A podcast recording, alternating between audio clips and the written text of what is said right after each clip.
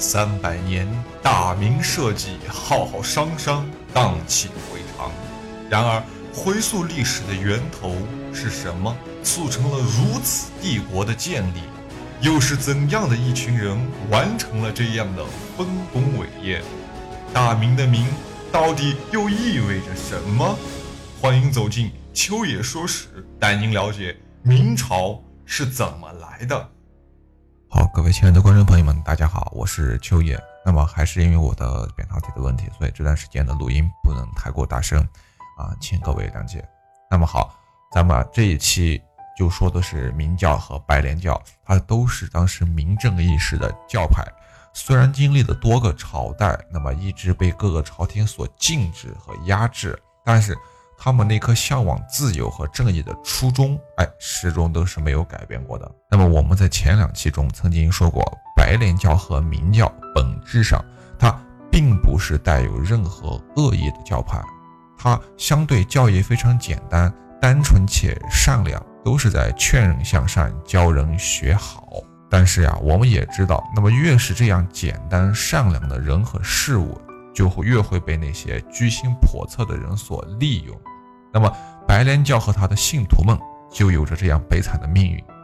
说到这儿了啊，我们要讲一个号称北宋宋徽宗八世孙的人，同时他也是红巾军的领导人，白莲教的教主，叫做韩山童。那么这个韩山童啊，是栾城人，现在的这个栾城是一个县，隶属于石家庄市。也就是说，韩山童是一个河北的农民。韩山童的家呀，世代为白莲教的信徒，他的爷爷也是白莲教的信徒之一，同时又是一个教书的先生，有着一些文化，而且因为他不错的口才，所以比较擅长于布道和传教。那么受到爷爷的熏陶呀，韩山童他略通文墨，而且胆子大，并且敢作敢为。目睹了蒙元的暴政，他立志要元朝廷付出代价，所以他以传统的传教形式开始酝酿他的起义，到处收揽信徒。他将三大宗教，就是本土的白莲教、弥勒教，还有波斯来的摩尼教，汉语把它翻译为明教，整合为一处，成为了后来红巾军的主要教义。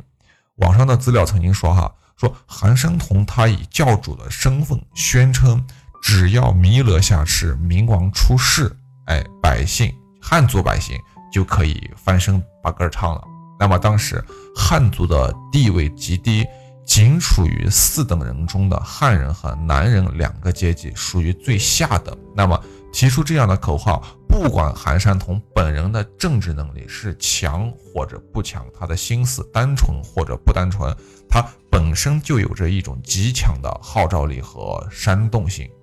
那么虽然有了动因，韩山童的煽动性能力也很强，对于陷入绝境中的广大汉族民众来说，吸引力非常强大。但是说归说，做归做，从煽动到扯旗造反的差距其实还是非常大的，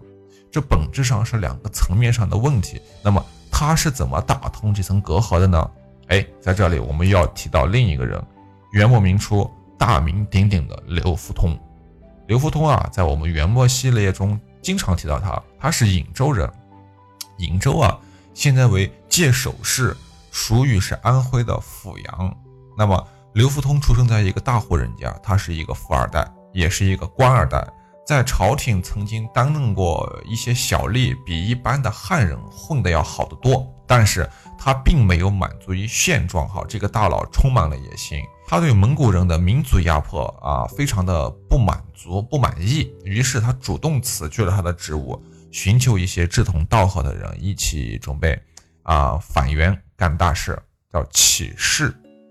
好，河北的韩山童呢，直到遇到了安徽人刘福通以后，干大事的想法才有条件转化为行动力。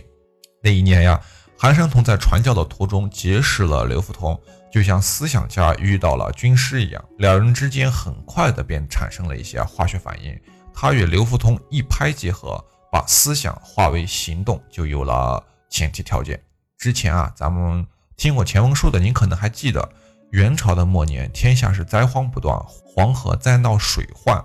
于是官府的督河治水的工程便正式开始了。工程的重点主要就是落在黄陵港开凿白茅新河的这一段，这一段就是从啊黄陵港一直到白茅口，西到杨清村，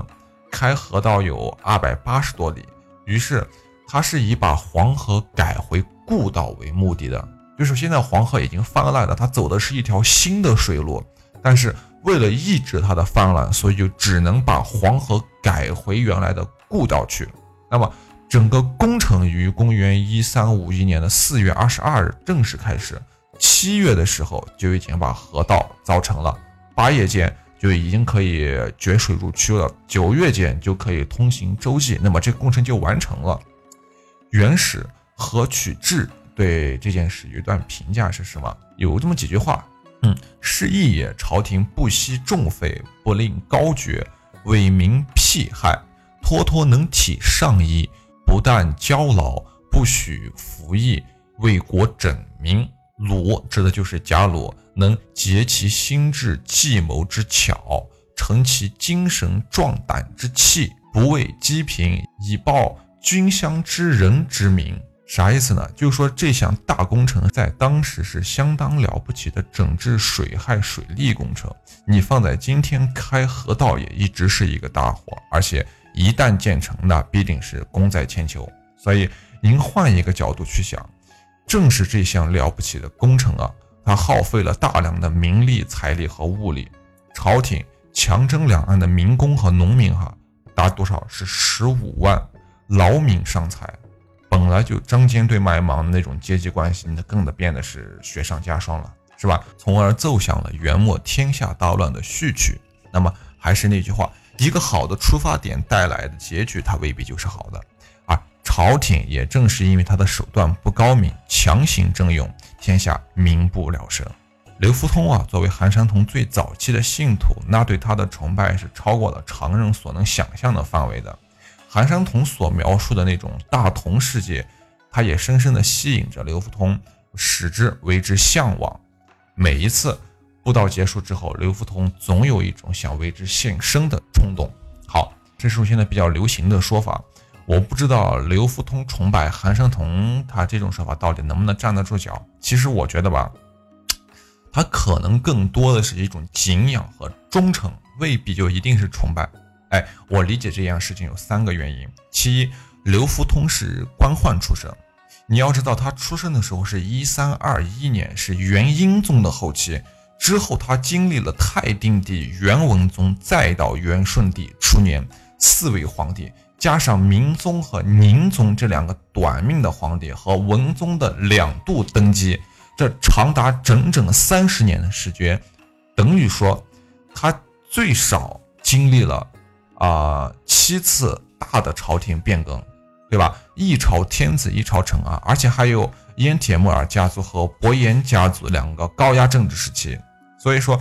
就这样加上他汉人的身份，还居然能在宫里面这样做官，接着一直在做官，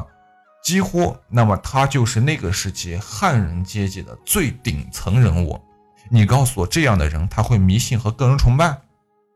我这样说，您信不信？对吧？第二，第二个原因，在这样的汉官家族中，他必然会受到最好的儒家式的传统教育和蒙古式的贵族教育，他的知识储备和文化素养必然比一个农民出身的韩山童要高出不知道多少倍，所以依旧不可能是一种盲信和崇拜。第三，我们常说呀，韩山童牺牲之后，刘福通虽然一路保着韩山童的儿子叫韩林儿，建立了后面的后宋或者说是伪宋政权吧，我们也常说他是韩宋政权，他姓韩嘛，韩山童的韩，他并没有像我们理想中的那样啊、嗯，老东家去世以后就义无反顾的担起少东家的一切，或者少爷说啥是啥，从不逆着来，他不是这样的，对吧？其实还有一个原因，老刘不一样，对吧？他更像是诸葛亮在刘备托孤以后保着刘阿斗一样，少主其实是并没有实权的，家里或者说是朝里的一切都是这位所谓的托孤老臣或者说老管家说了算。那么韩林儿也是，到了最后就成了整个红巾军实际上是刘福通一个人在控制。那么小明王韩林儿他只是一个旗帜，他是一个标志性的人物，他是吉祥物。哎，汴梁城被破以后，韩林儿和刘福通之间就马上出现了裂隙，一些缝隙就开始有了。但是因为刘福通他死得早，二人的关系最终没有走到破裂的那一步，所以刘福通就这种方面上来看的崇拜啊，其实它更多的是一种利用，利用自己的崇拜去利用你。他需要这样有一个韩山童一样的旗帜和标志性的人物，也需要有人有足够的人格魅力来统领他的起义部队，他的起义队伍，所以他愿意让别人觉得他和所有人一样都信仰着白莲教，那么这就是他的原因。再说韩山童，他不明白其中的道理吗？他当然明白了，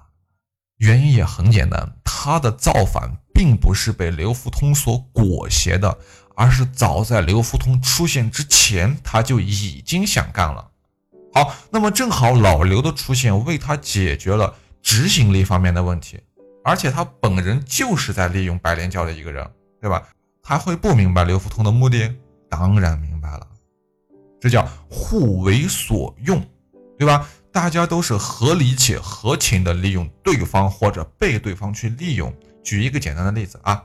您各位在公司里有什么样的企业，各种各样的企业大平台是吧？用公司这个大的平台可以让你自己快速的成长和积累财富，没错吧？公司同时也在利用你的劳动力为自己创造价值。所以说只要双方都是合情合理且自愿的，那么这个关系哪怕不被挑破也都会长长久久的啊、呃、保持下去。那么韩山童和刘福通，韩山童前者就相当于是一个有着非常高的社会知名度的董事长，后者刘福通呢就相当于一个有着啊、呃、领导能力和眼光的 C E O， 非常好的执行能力的 C E O， 对吧？那我们再说回主体历史，刘福通和韩山童在合计好了一切之后啊，就开始一直在传播谶言，你愣说是谣言也可以，对吧？反正性质差不多，召集了很多的老百姓和贫苦的那些底层人民。有句话是怎么说的？说是识仁义之眼，挑动黄河天下反。